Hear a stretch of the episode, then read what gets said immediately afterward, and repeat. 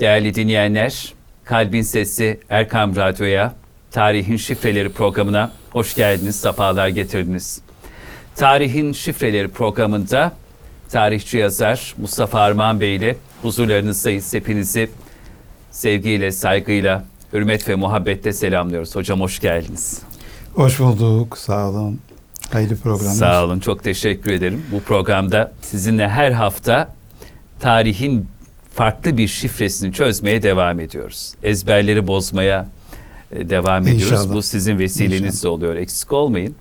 Bugün biraz Osmanlı'da mimariyi, Mimar Sinan'ı, geçtiğimiz haftalarda ibadete açılmalarının seneye devriyesi münasebetiyle bir kez daha dinleyenlerimizin, takipçilerimizin gündemine taşıdığımız, taşımaya gayret ettiğimiz Süleymaniye Camii'ni, Sultanahmet Camii'ni, bu ulu mabetleri yapan o muhteşem mimarları konuşsak diyorum. Bir defa şimdi mimarlık çok önemli bir meslek ama Osmanlı'da mimari öyle bir gelişmiş ki sizin bunu yazılarınızdan, e, konuşmalarınızdan da anlıyoruz. Aradan 400-500 yıl geçmiş hatta işte Süleymaniye Camii 1558'de ibadete açılmış. 463 yıl geçmiş. Sultanahmet 404 yıl önce 1617 ibadete açılmış. Ama bugün hala o mimarların ve o eserlerin aşılamadığını görüyoruz. Nasıl aşacaksınız ki? Yani Everest'in eteklerinde duran ve Everest'i tarif etmeye çalışan aciz insanlar gibiyiz. Evet. Yani karşımızda böyle bir zirve var. Biz aşağıdan onu anlamaya çalışıyoruz. Anlamaya çalışıyoruz. Onun üzerine çıkmaya gücümüz yetmiyor çünkü o şeyde değiliz. Kıratta değiliz. Ee, aşağıdan anlamaya ve anlatmaya çalışıyoruz. Bütün maceramız budur aslında. Hmm. Ee, kötüleyenler de böyle baktıkları için ya ufacık bir şey uzaktan öyle görünüyor. Biz de onu tırmanmaya, oraya üstüne çıkmaya, işte onun e, zevkini yaşamaya e, cesaret edemiyoruz. Böyle bir cürette bulunamıyoruz. Büyük bir medeniyet. Büyük bir medeniyet demenin bile küçük kaldığı bir e, durumdan bahsediyoruz. Şimdi neresinden başlasak Hı hı. yani bunu Osmanlı e, dünya görüşü Osmanlı'nın büyüklüğü nerede? Çok büyük büyük binalar yaptığı için çok büyük büyük işte eserler ortaya koyduğu için mi büyük Yoksa? yoksa yoksa hakiki mimarinin insanın iç dünyasını imar etmek olduğunu anlamış ve anlatmış ortaya koymuş olan bir medeniyet olduğu için büyük? Bunu anlamamız ve anlatmamız lazım. Yani biz genellikle dış görünüşe, maddi plana odaklanmış olan bir çağda yaşadığımız için bakıyoruz bir takım mimari eserler Hı var. hı. İşte köprüler var bilmem. Aa, bu arada tabii maddi olarak da Osmanlı mimarisinin elbette e, tarifi ve tavsifi yapıl, yapılmalı. O alanda da ne kadar büyük bir Hı hı hı hı. mesafe kat ettiği yani bu o alanda zayıf kaldığı ya da küçük olduğu için değil. Dünyanın en uzun ahşap köprüsü rekoru Osmanlı'da. Osmanlı'da. 7 kilometre uzunluğunda köprü yapıyor ya. Şimdi Boğaz Köprüsü bir buçuk kilometre, Evet, öbürü iki kilometre. 7 kilometre uzunluğunda Drava ve Tuna Hmm. nehirlerini birleştiren bir bataklığı da aşan kanuni zamanda yapılan bu köprü e, 18. yüzyıla kadar yaşıyor. Sonra bizim elimizden çıktıktan Hı hı. sonra yanıyor. Bunun resimleri var, çizimleri var e, elimizde.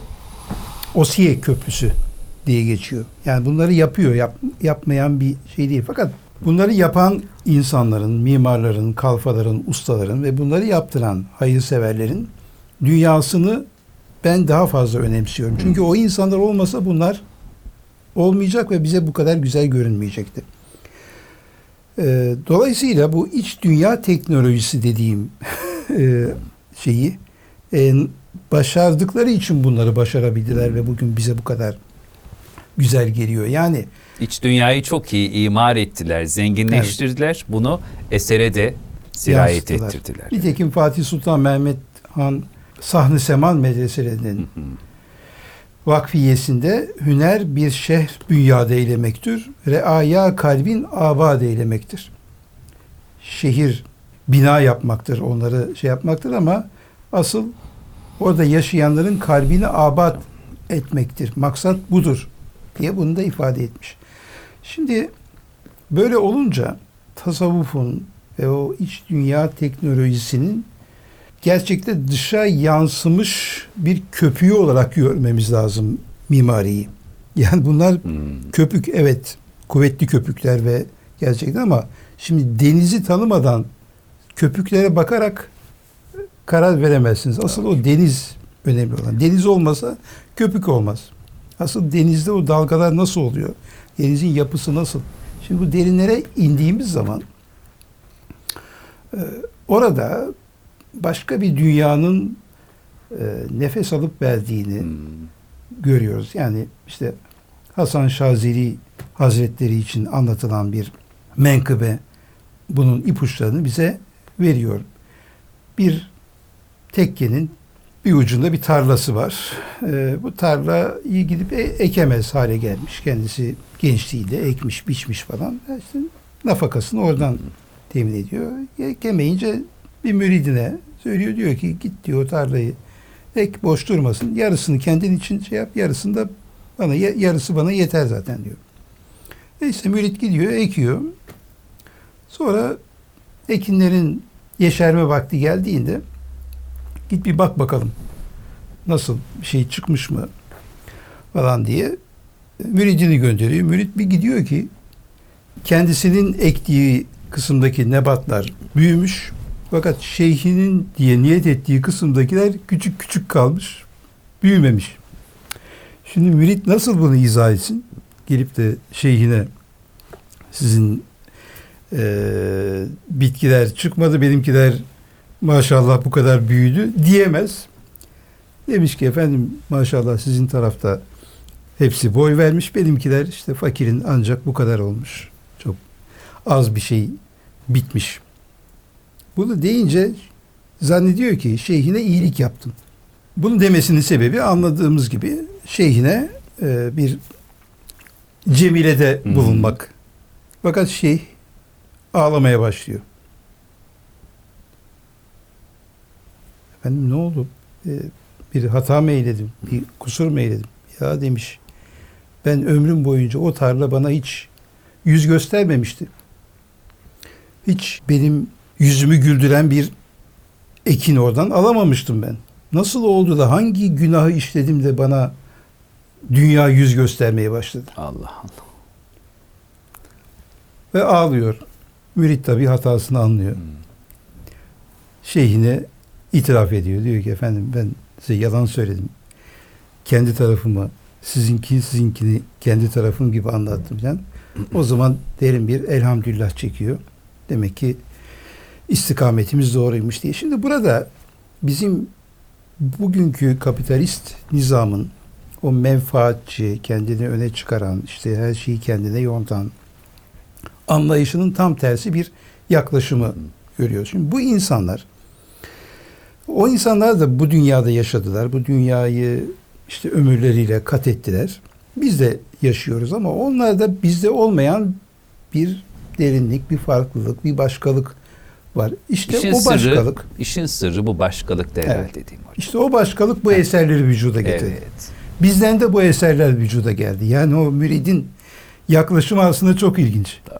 Yani mürit tabi şeyhine göre daha yolun başında Hı hı. e, tam kendisini arındıramamış. Onun tarlası boy veriyor ama öbürü yani burada bunu görmemiz lazım. Az vermek bereketsizlik değil, çok vermek bir insan için Hı hı. mutlaka olumlu bir şey olarak değerlendirilmez.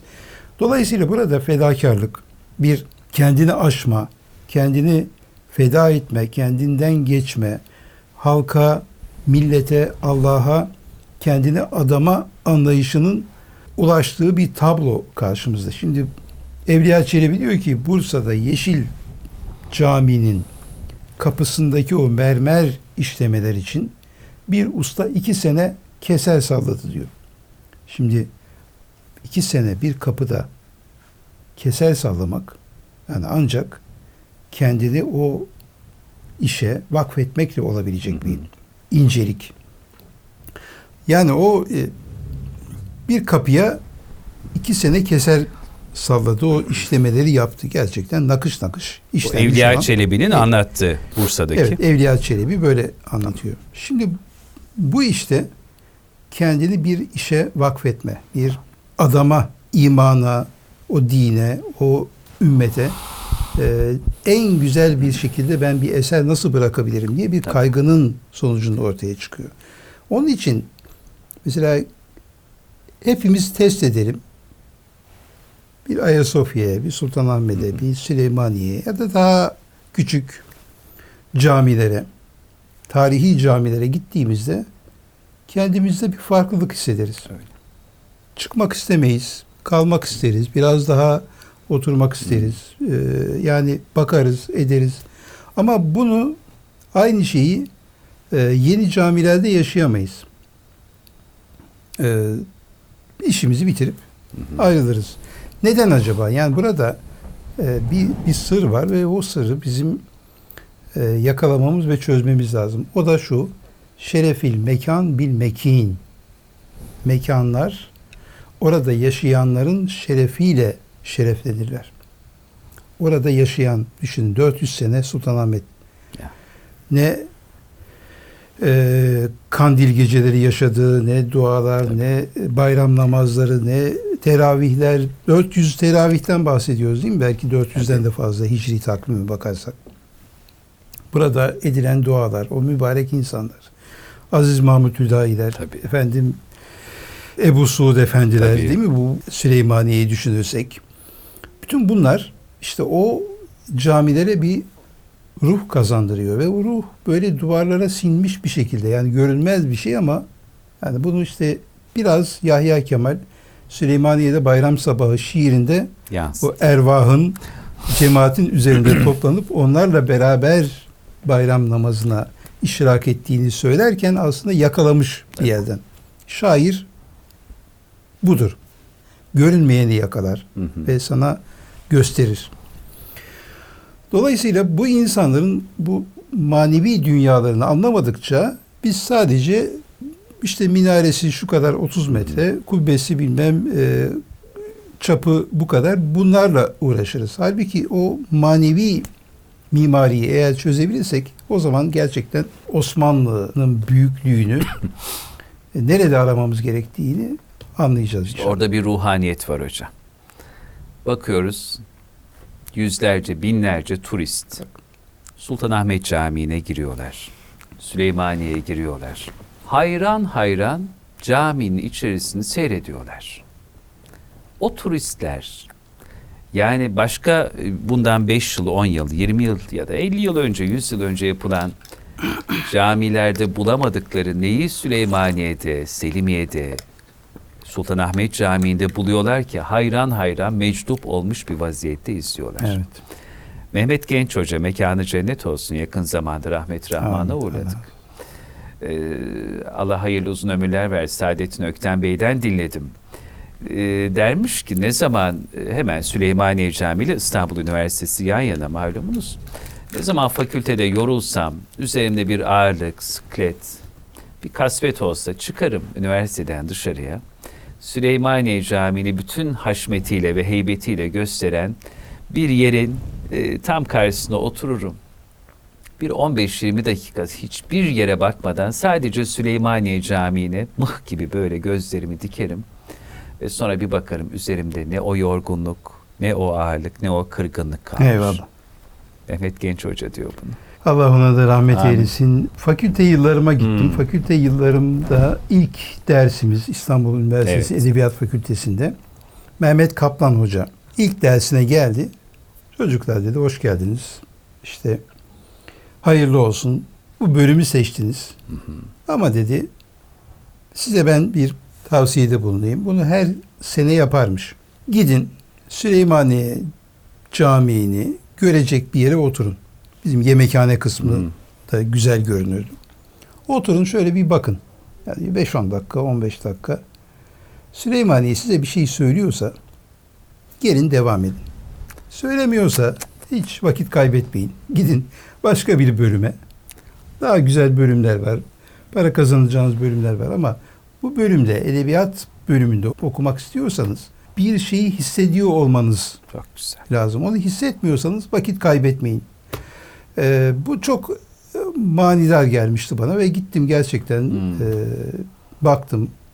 E, Yahya Kemal'in işte şiirini zihnimde canlandırdım. E, dolayısıyla hani bu eserler maddi güzellikleri yanında bize bir şeyler veriyor, bir mesaj veriyor. Yani şöyle diyor eskiler. Victor Hugo da bunu Sefiller e, romanında mı bir başka romanında dile getiriyor. Eskiden mimari taşla yazılan yazıydı diyor. Mimari Yani taşlı yazılar. Her mimari eser bir kitap gibidir diyor. Şimdikiler bunu matbaada basıyor. O zaman diyor adam diyor bunu şeyi yapıyor. Taşın üzerine inşa ediyor ve baktığın zaman bir eser okumuş oluyorsun. Ve sana bir şey söylüyor. Bir kendi dönemiyle ilgili her şey onun içerisinde dürülmüş, katlanmış ve taşa emdirilmiş bir şekilde yazılıyor. Matbaa çıktı, mertlik bozuldu diyor. Yani artık büyük mimari yapılamaz bundan sonra diyor şeyde Victor Hugo 19. yüzyılda. Mimarlık öldü. Mimarlık o zamandı. Şimdi e, bu çok manidar. Hakikaten e, Süleymaniye yapılırken bütün Osmanlı topraklarında o zamanki Kanuni Sultan Süleyman zaman Osmanlı topraklarından çeşitli mimari unsurlar toplandı. Tamam. Balkanlardan, Suriye'den, efendim Anadolu'dan, e, işte Bergama'dan, şuradan eski anıtlardan yahut işte eski mabetlerden filan sütunlar, şunlar bunlar getirildi. Ve hepsi Süleymaniye'de kullanıldı bunların. Yani hem bir işe yaramış oldu ama aynı zamanda ne olmuş oldu Selahattin'ciğim? Süleymaniye'ye bakarken o zamanki bütün Osmanlı topraklarının bir enmuzecini, bir örneğini görüyorsun. Değil mi? Tabii. Hepsi orada toplanmış Hepsi. bakın. Hepsi. Şeyle de maddesiyle de toplanmış. Ama aynı zamanda mana itibariyle de o günkü Osmanlı'yı, Kanuni'yi, Mimar Sinan'ı canlı canlı görmüş oluyorsun. Bunlar böyle eserler. Yani öyle e, işte hadi bir eser daha yapalım falan diye değil. Yani bir mana atfedilerek yapılan eserler olarak karşımıza çıkıyor. E, ve hepsinin de böyle kendine mahsus hikayeleri Tabii. e, Mimar Sinan'la ilgili Sedefkar Mehmet Ağa ile ilgili tabii. çok tabii ki e, Mimar Sinan'ın Süleymaniye'yi yapma süreci detaylı bir şekilde anlatılıyor. Şeyde yani onun mesela temelindeki suların çekilmesi için yapılan şeyler e, siz zannediyorsunuz ki Süleymaniye işte ne olsun temeli hadi 10 metre, 20 metre, 30 metre. Halbuki onun e, temelleri çok daha derine iniyor ve Haliç kıyısında olduğu için de temellerinde su çıkıyor. Şimdi bu su ne olacak? O su aşağıda kanallarla e, belli sağanışlarda toplanıyor. Onun binaya zarar vermemesi, rutubet e, yapmaması için belli yerlerden akıntıların e, yapılıp akıtılması gerekiyor ve e, çakılan kazıklarla o yerine oturtulması süreci uzun zaman alıyor. Tabii bu uzun zaman hatta bir ara inşaatı paydos ediyor Mimar Sinan. Tabii. Şikayet ediyorlar ya padişahım siz Hmm. işiyle uğraşmıyor gidiyor başka işlerle uğraşıyor. Dedikodu yapılıyor falan. Hatta Ee, bu arada bu aynı Zübeyde denilen kadim su yollarının tamiriyle de o Şey- ara verdiği dönemde tabii uğraşıyor. Evet. Arafat Ozan'a. Evet. Bunlar e, o zamanki yani mimarlık e, ortamının bir şeyi e, yansıması. E, Mimar Sinan acele etmiyor. Bunları hepsini e, planlıyor ve sonuçta akustiğiyle Of, of, of. efendim e, estetiğiyle ve mesela dikkat edin Süleymaniye'nin e, böyle bir fil dişi Hı hı. şeklinde eğri bir topografiye oturur. Yani şöyledir Uzaktan. topografyası. Hı hı. Halice doğru Evet. alçalır. Şimdi burada mesela yüksek kısımda üç şerefeli minareler ve yüksek minareler vardır. Alçak kısımda iki şerefeli e, daha kısa minareler yer alır. Yani topografya nasıl eğiliyorsa cami de ona göre eğilmiştir. Allah Mesela alçak kısımda üç şerefeli minare, yüksek minare yapmıyor. Enteresan. Mesela yüksek yapsa ötekinden daha yüksek görünecek ve binanın estetiği yani oturduğu topografyaya uyum sağlamayacak. Bu tarafta iki şerefe, bu tarafta üç şerefe. Ve baktığın zaman adeta e, bir kuş, bir martı oraya gelip konmuş gibi gayet tabii bir e, intibak hasıl olmuş. Ama şimdi bu- bunu yaparken mesela Mimar Sinan adım adım her e, hafta Süleymaniye'nin görüneceği bütün alanlarda gidip bakıyor, Allah. tek tek kontrol ediyor. Yani tepe başına gidiyor, oradan bakıyor, bilmem Hmm. işte Haliç'te gidiyor, bu tarafa gidiyor ve o şeyi yakalamaya çalışıyor. Yani büyük eserinin nasıl görüneceğiyle ilgili araştırmalar yapıyor. Çevresini ona göre planlıyor filan. Ee, dolayısıyla hani Süleymaniye sadece camiden de ibaret, İbaret. değil. Yani büyük bir şehir Tabii. büyük bir şehir yapıyor e, burada ve o şehir e, İstanbul'un en büyük külliyesi artık Fatih Külliyesi ama ondan daha büyük ve daha kapsamlı işte Darül Hadisler, Darül Ziyafeler efendim e, işte çeşitli e, medreseler Hı hı. kat- kategori olarak e, en zengin medrese sistemi falan. Süleymaniye sadece camiden ibaret, İbaret değil. Yani değil, bütün tabii. olarak değerlendirilmesi gereken bir Mesela muazzam hocam tabii. külliye. Mesela zamanın ilmi ve fenli imkanlarıyla izahı mümkün olmayan pek çok harikalar orada müşahede edilmiş. Bunlardan bir tanesi kubbelere örümceklerin ağ yapmaması için Ha evet. Afrika'dan getirilen 300 deve kuşu yumurtası ile iç alanın süslenmesi. Sonra camide bir is odası var. Bu is odası bulunması ve sağlanan düzenli hava akımı sayesinde burada toplanan isten en kaliteli mürekkep yapılıyor. Hattatlara veriyorlar. Allah Allah. Satıyorlar o Allah hat- Allah. Eserleri Allah. asırlarca bozulmadan kalabiliyor. Yani sadece İslam mimarisinin gerçekten öyle bir eser ki aşılamayan şahsiyetini de böyle nakşetmiş Mimar Sinan Her baktığımızda. şey yani şimdi Tabii, tabii. e, Roma döneminde o büyük mimari projeler e, yapılırken Vitruvius diye bir Romalı mimar 2000 sene önce bir kitap yazıyor. Kitapta diyor ki bir mimari abide, bir eser e, nasıl olmalıdır? Üç prensip koyuyor ortaya.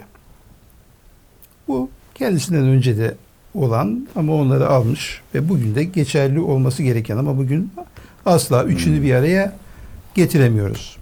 Bu nedir? Üç prensip. Birincisi utilitas. İkincisi venustas. Üçüncüsü firmitas. Utilitas, venustas, firmitas. Ne demek bunlar?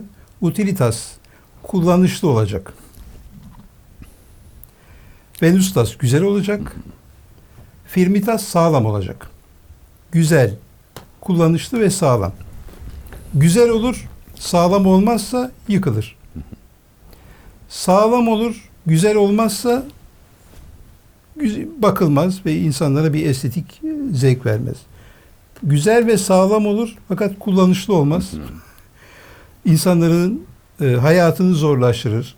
E, değişen ihtiyaçlarına cevap vermez. Bir dönem işe yarar sonra bırakır gider bununla mı uğraşacağız insanlar hani e, hayatı da o hangi maksatla yapılmışsa çok e, geniş bir şekilde onun kullanımını e, zaman yüzyıllar boyunca da e, insanlara rahat bir şekilde kullanma imkanı verecek bir şey de yapılmalı. Şimdi bugün geldiğimiz noktada şimdi bakıyorsun bazen güzel bir eser ortaya konuluyor fakat sağlam değil. Evet. Sağlam yapılıyor, güzel değil.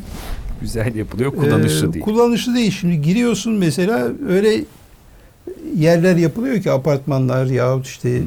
AVM'ler falan. Yoruluyor insan, bitiyor. Yani Doğru. bunun bir şeyi yok. Yani bir ev yapılıyor. Evde bir gariplik var. İnsan için yapılmadığından bunlar orada bir bilgisayar bir şey tasarlıyor. Hadi insanları içine tık. Şimdi bu en büyük totalitarizmdir. Yani her kesin, her insanın, her e, şehrin, her ailenin bir takım özel ihtiyaçları, duygusal yahut maddi ihtiyaçları vardır. Mimarlık bunu karşılamak için yapılması gerekir ama oturuyor 10 bin konutluk bir proje bilgisayarda tasarlıyor. Hadi bakalım o 10 bin insan onun istediği gibi yaşayacak. Ya da 10 bin aile. Şimdi bu yani bir e, topluma yapılacak en büyük kötülüklerden birisi o insanlar kendi duygusal ihtiyaçlarını, dini ihtiyaçlarını, işte e, ailevi ihtiyaçlarını kendilerine göre geliştirecekleri bir şey yapamıyorlar. Yani şu anda bu imkan ellerinden büyük ölçüde alınmış e, vaziyette ve bunu da adeta biz olumluyoruz. Ya ne güzel işte binalar yapılıyor filan. Halbuki işte bakın utilitas yani kullanışlılık Hmm. prensibi burada olmuyor. Niye işte çok yoruluyoruz, çok e, işte perişan oluyoruz falan. Dolayısıyla şimdi e, baktığımız zaman şimdi Süleymaniye'yi e, örnek alalım. Güzel mi? Çok Mükemmel. mükemmel. Güzellikte. Güzel ötesi hakikaten. İçiyle dışıyla Tabii. apayrı e, şeyde. Kullanışlı mı? Fevkalade. 500 senedir kullanıyoruz ve her bir bölümü ayrı bir e, mesela asırlar geçiyor işte içerisinde insanların ihtiyaçları değişiyor bilmem ne oluyor ama hala kullanıyorsun gayet şey giriyorsun içine huzur duyuyorsun her şeyi e, ihtiyacını karşılayabiliyorsun. Sağlam mı? Herhalde tartışmaya gerek yok. Yani bu 465 yıl içerisinde ne büyük depremler yaşamış Değil bu mi? şehir. Süleymaniye orada dimdik duruyor. Ve ben buradayım Buradayım diyor. Diyor. Şimdi burada ben bir Hı. noktayı düşünmek e, için açmak istiyorum. Buyurun. E, hepimizi düşünmeye davet etmek istiyorum. Şimdi bir kısım insanlar işte Osmanlı'ya ya da geçmişimize işte ya gerilerdi işte bilmem Hı hı. e, bizim ulaştığımız seviye işte bak gökdelenler ve uçaklar uçuyor bilmem ne oluyor falan. Ve e, geçmiştekileri karalama yönünde bir şey var malum. Böyle bir anlayış insanlara maalesef bu zerk edilmiş. Şimdi ben de diyorum ki bir müteahhitle konuşurken bunu fark ettim. Büyük bir Hı hı. iş adamı. Gökdelen mökdelen de yapıyorlar. AVM falan. Dedim ki bu yaptığınız binalar işte çelik konstrüksiyon yok bilmem ne şu bu kaç yıl dayanacak dedim. Yani bunların ömrü ne kadar? Bana verdiği cevap taş çatlasın 100 sene. Nasıl dedim yani bu kadar siz işte şeyler kullanıyorsun teknolojik ama dedi hiçbirisi zamanın tesirine dayanacak malzemeler değil. Beton, en kaliteli beton işte 100 yıl içerisinde Evet. bunlar. E, demir korozyon olacak, paslanacak, öbürü bilmem şöyle olacak ve 100 sene sonra bunlar kendiliklerinden yıkılmazsa biz onları yıkmak zorunda kalacağız başımıza çökmesin diye. Bunun şeyini de yaptım. Başka Evet. sorguladım. Bugün yaptığımız her eser 100 seneden fazla yaşamayacak. Peki e, bunu bir veri olarak alalım bir yere koyalım ve şöyle düşünelim. 21. yüzyıldan geleceğe ne kalacak? Günün sorusu. 20. yüzyıldan ne kaldı? Değil mi? Şimdi 2300 yılında insanlar İstanbul'a geldiğinde yine Rüstem Paşa Camii'ni görecek. Yine efendim eee, işte Yeni Valide Camii'ni görecek. Mihrimah Sultan Mihrimah Sultan'ı görecek. görecek. Bilmem Süleymaniye'yi görecek. Sultanahmet'i görecek ama bugün bizim yaptığımız hiçbir esere izine dahi rastlanmayacak. Çok enteresan. Hepsi yıkılacak, yeniden yapılacak, yıkılacak, yeniden yapılacak. E şimdi o zaman biz nasıl e, Cumhuriyet ilelebet payidar olmakta diyoruz? Sözde söylüyorsun bunu ama hangi eserinle payidar olacaksın? Bana onu söyle. Osmanlı yapmış, Selçuklu yapmış. Beylikler döneminden bile yani daha küçük beylikler işte İsa Bey Camii bilmem ne 500 sene, 600 sene, 700 senedir ayakta. Bursa'da daha Osmanlı'nın kuruluşunun 30. yılında yapılan Orhan Camii var. 700 senedir ayakta duruyor. Maşallah. Ee, bunlar duruyor ama biz 20. yüzyıl, 21. yüzyıl insanları e, ne bırakacağız geleceğe? Şimdi betonarme camiler yapılıyor. E, bu betonarme camilerin de aynı akıbette e, beklediğini söylememiz lazım. Yani ben gönül isterdi ki böyle tekrar e, taş eserler, e, geleneksel mimariyi omuzlayacak eserler e, yapalım, ortaya koyalım. Fakat işin garibi şu, taşı taşın üstüne koyarak bir Süleymaniye'nin nasıl yapılacağını bilmiyoruz. Bunun teknolojisini bilmiyoruz. Dolayısıyla bu eserler e, beton ya da demir kullanmadan, çeşitli işte bugünkü teknolojik şeyler kullanılmadan nasıl oldu da e, vücuda getirilebildi? E, bunu bilemiyoruz. Yani e, ve ayakta kalıp kalamayacağını bilmiyoruz yapacağımız eserin. Onun için ne yapıyoruz? Kolayımıza geliyor. Beton, püskürt, püskürt e, bunları yapıyoruz. Ama işte burada kalıcılık problemi karşımıza O hala çözülememiş bir sır değil mi hocam? Yani Mimar Sinan'ın eserlerinin kalıcılığının sırrı nerede? Evet. Sadece Mimar Sinan değil. Değil yani tabii tabii. e, Sadece Mimar Sinan, Osmanlı- Osmanlı mimarisinin mimarisinin- geneline baktınız. Ben- Ya Ulu Cami hocam. Şimdi siz Bursa'da yıllarınız 1400, geçti tabii. İşte 600 senenin üzerinde. Yani bir eser Anadolu'da daha eskidir işte. Var tabii. Konya'da Selçuklu eserler işte 700, 800, 900 yıl işte Manüçehir Camii Hmm. Kars'ta. Ee, 900 küsur yıl neredeyse Malazgirt Muharebesiyle eş zamanlı. E şimdi e, 900 yıl, 800 yıl yapılan eser ayakta kalıyor ama biz bu, bu mesele bizim gündemimize gelmiyor. Şimdi burada işte o Osmanlı ile Selçuklu ile aramızdaki fark ortaya çıkıyor. Onlar insanlığın kalbine demir atmışlardı. Çok güzel. Biz- Onlar insanlığın kalbine demir atmışlardı. Biz yüzeyine demir atıyoruz. Şimdi yüzeyine Güzel. atılan demir suyun yüzeyinde kalıyorsa seni tutmaz. O derine saplanacak ve senin geminin gidip gelmesine engel olacak. Şimdi dolayısıyla böyle uçucu bir çağda mimariyi düşünmek ve Osmanlı mimarisini düşünmek, onun kalıcı temellerini ele almak, e, ibret almak bakımından çok değerli. Evet, e, burada hocam bir kez daha rahmetli Mehmet Genç Hoca'ya şöyle bir atıf yapmak isterim. Sizin Sedefkar başlıklı yazınızdan alıntı yaparak. Mehmet Genç Hoca'nın deyişiyle diyorsunuz. Sultanahmet Camii'ni yapmak için acele etmedi Osmanlı. Bir buçuk asır düşündü, taşındı. Şehzade ve Süleymaniye yoklamalarından sonra Ayasofya'nın karşısına kubbesiyle değil, sükunet ve zarafetiyle, akılcı çözümleriyle 260 penceresinden sızan ışık deniziyle çıktı. Yani işin bir sırrı da belki burada birazcık uç veriyor. Acele etmiyor Osmanlı. Acele etmiyor. İşte acele etmiyor. Yani o teenniyle bir panik duygusuyla ya da bir intikam, bir rövanş duygusuyla hareket etmiyor. Yani ben geleceğim İstanbul'u fethettim her tarafa. Hayır, bu bir şey meselesi, planlama meselesi. Çok güzel. E, Ayasofya'nın karşısına bir eser yapılacaksa bunu yapacak mimarı yetiştirmek ve o ortamı şey yapmak. Mesela Sinan da belki yapmak isterdi ama onun döneminde de bu adım atılmadı. E, ne oldu? Onun talebesi sayılan işte Sedefkar Mehmet Ağa'ya e, bu nasip oldu. Ama Sedefkar Mehmet Ağa da kolay bir süreçten geçmedi. Önce musiki şinas olarak başladı hayatına.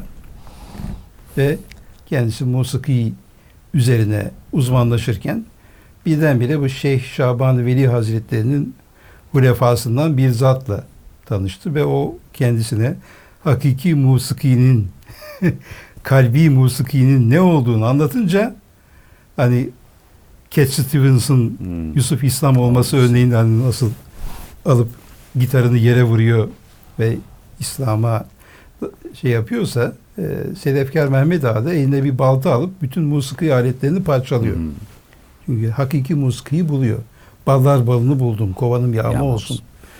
E ondan sonra Sedefkar bu sefer iç dünyasında bir petek oluşturmaya başlıyor. Bunu peteğin gözlerini doldurmaya başlıyor. Ee, işte sedefkarlık mesleği, bilmem e, işte marangozluk, dülgerlik falan derken bir imtihana tabi tutulup Enderun Mektebi'ne alınması söz konusu oluyor ve Enderun Mektebi'ne alınırken ona işte marangoz ocağına, dülger ocağına alacaklar. Diyorlar ki sana bir imtihan yapacağız. Bir kalas bir tahta e, ahşap veriyorlar ve eline bir keser veriyorlar. Biz dur diyene kadar aynı noktaya vuracaksın. Ama bir saat mi, iki saat mi, Hmm. üç saat mi? Bilinmez. O elindeki şeyi ve dikkatini ölçecekler. Ve başlıyor vurmaya aynı noktaya. Hiç bir milim bile şaşırmadan aynı noktaya işte iki saat, üç saat boyunca vuruyor. Bakın neyi ölçüyorlar? Bilgi ölçmüyor. İşte test yapmıyor. Bilmem ne yapmıyor. Ya. O insanın iç dünyasıyla dış dünyasını kalbiyle bireğini koordine edip edemediğine bakıyor. Bu koordinasyon sağlandığını tamamlıyorlar. Sen artık girebilirsin. Şimdi o adam işte şey yapıyor. Sultanahmet'i yapıyor. Ee, yaparken de çok enteresan e, bu sefer musikiden gelen bilgisini kullanıyor. Yani müzikle inşa ediliyor Sultanahmet Camii. Niye bu kadar mermer kullanılmış? Bu çok hayret verici bir olay. Osmanlı'nın diğer camilerinde bu kadar mermer kullanılmamış. Sebebi musiki ile beraber bunun yapılması. Bir musiki heyeti zam, şeyde zaman zaman caminin inşaatı içerisinde geziyor. Sebebi onun yanında da bir kalfa geziyor. Hmm. Ee, ve sesin nasıl aksettiğini çalınan sesin nasıl aksettiğini o zaman diyor ki o mermeri diyor şurasından biraz daha yont şöyle olsun. Bütün akustiğini o mermerlerle gerçekten Sultanahmet'in mükemmeldir akustiği. Ee, yani içeride bir musiki heyetinin geziyor olması Allah ve Allah. inşaata eşlik ediyor olması. işte bakın ne oldu? Sanat ve güzellik burada devreye girdi. Sağlamlık devreye girdi. Kullanışlılık devreye girdi ve e, Sultanahmet şaheseri ortaya çıktı. O zaman tabii e, yazıyorsunuz siz de musiki üstadı ısrar eder ve der ki bu eser bir bestedir. Şu an burada bir musiki icra ediliyor. Ya. Sedefkar Mehmet Han hikayesinde. Cafer Çelebi'nin kafasında şimşekler çaktıran açıklamasını şöyle yapar. Burada yontulan mermerler bile vecde gelmiş. Mevlevilerin semaya başladıkları gibi sada vermekte. Camide biz musiki ilmini bit tamam müşahede eyledik. Mimar içeriye 12 cins mermer seçip koymuş ki her birinden ayrı bir sada ve ayrı bir makam hasıl olur. Her mermer 12 bir makam. musiki makamında ses veriyor. Dikkat ettim, yedi güvenilir usta durmadan çeşitli sesler çıkararak cami inşaatına dolaşıyor. Neden böyle bağırarak gezdiklerini çözdüm sonunda. 12 cins mermerin istenilen sesleri verip vermediğini yani akustiği kontrol ediyorlar. Vermeyince mermer yontanları uyarıyor ve gerekli düzeltmeyi yaptırıyorlar. Böyle bir bina ancak ilmi musiki bilen biri tarafından yapılabilir mirim. Muhteşem. Yani bir cami bir beste gibi yapılıyor. Allah yani. Sultanahmet'i beste gibi düşünebilirsiniz. Yani o kadar. Cafer Çelebi de bunu çok güzel Evet. yazmış. Şimdi dolayısıyla böyle yapılıyor bu eserler. Yani o Biz de kalkmışız Osmanlı şu Osmanlı bu diyoruz efendim. Yani musikiyi bilen mermerler fikri bile aslında ifadenizle bize o kadar uzak ki şimdi. Yani şimdi biz zannediyoruz ki işte iskeleler kuruldu, Evet. işte yapıldı, bitti. Yok. Hayır öyle değil. Yani o e, iç dünyası işte yansıyor insanların.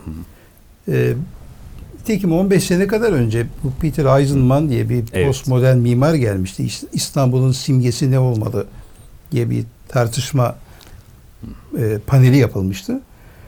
E, işte kimisi Kız Kulesi'ne bir Fatih heykeli yapalım. Kimisi işte bilmem şuraya şunu yapalım, buraya bunu. Ya dedi ne gerek var dedi. Bu şehrin kendisi zaten bir heykel gibi baktığın zaman ben İstanbul'um diyor zaten. Bu şehre bir simge aramaya gerek yok. Bu şehrin kendisi bir simge. Ama diyor ki bize batıda mimarlık eğitimi sırasında İstanbul'un sınıf birincisinin Ayasofya olduğu öğretildi. Hı hı. En güzel eser İstanbul'da Ayasofya diye şey yapıldı. Ben de bu eğitimle gelmiş birisi olarak İstanbul'da geldim. Değişik yerlerden Kadıköy'den, şuradan, buradan böyle baktım. Fakat kanaatimi değiştirdim. Hmm. İstanbul'un sınıf birincisi Sultanahmet'miş. Bu kadar güzel, bu kadar zarif, bu şehrin ruhuna bu kadar bir kuş gibi e, sanki kanatlarını açmış bir kuş gibi bu şehrin ruhuna e, uyum sağlamış bir eser Ayasofya'dan daha güzel. Ben bir batılı olarak bunu itiraf etmek mecburiyetindeyim diye ta İstanbul'da bunu e, panelde e, söyledi. Bunu bir batılı itiraf ediyor ediyor da Evet. biz bunu kabullenmekte de itiraf etmekte de ne hikmetse hocam böyle Maalesef bir iştinab ancak- ediyoruz. e, yabancılar söyleyince kafamıza dank ediyor da bu da bizim işte hangi uçurumlara yuvarlandığımızın bir başka emaresi. Evet. Şimdi aslında devam edeceğiz ama arkadaşlarım da bayağı zaman çok çabuk geçiyor. Ee, sürenin sonuna yaklaştığımızı söylüyorlar.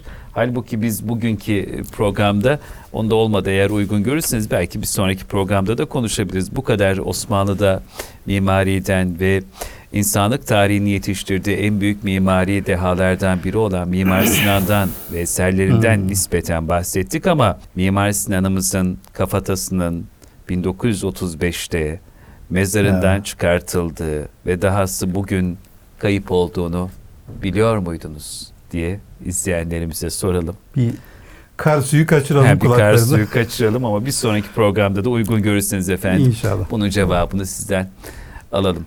Hocam çok teşekkür ediyoruz. Sizin şehirlere çok özel alakanız olduğunu, şehir kitaplarınız olduğunu biliyorum ama bir gün inşallah şu programda anlattıklarınızı, Osmanlı'daki o mimari ruhu, Osmanlı'nın eserlerini sadece e, maddi anlamda çok mükemmel bir şekilde değil, maneviyatı da zerk ederek adeta bir okunmuş su gibi işte Süleymaniye bakıyoruz Eyvallah. sanki dua eden bir suliyet, o temelin atılmasında belki görülen rüyaların çok büyük manevi tesiri, daha neler neler bir gün bunları da yazsınız ne büyük istifadeye medar olur. İnşallah. Allah nasip var. İnşallah. Memnuniyetle Sağ olun. konuşalım. Çok teşekkür ederiz. Ben teşekkür ederim. Çok sağ olun. Efendim Erkam TV YouTube kanalında ve Kalbin Sesi Erkam Radyo'da Tarihin Şifreleri programında bu hafta tarihçi yazar Mustafa Armağan Bey ile birlikte Osmanlı'da mimariyi, Mimar Sinan'ı, Sedefkar Mehmet Ağa'yı, Süleymaniye'yi, Sultanahmet Camii'ni ve bu muhteşem mabetlerin aradan 500 küsür yıl geçmiş olmasına rağmen tabii daha daha nicelerinin neden hala aşılamadığını, bu işin arkasındaki sırrın ne olduğunu şu dar zaman dilimi içerisinde konuşmaya çalıştık. Haftaya biraz daha Mimar Sinan özelinde bugüne kadar belki ilk defa bu programda duyacağınız yeni bilgilerle huzurlarınızda olacağız. Allah emanet olun. Hoşçakalın efendim.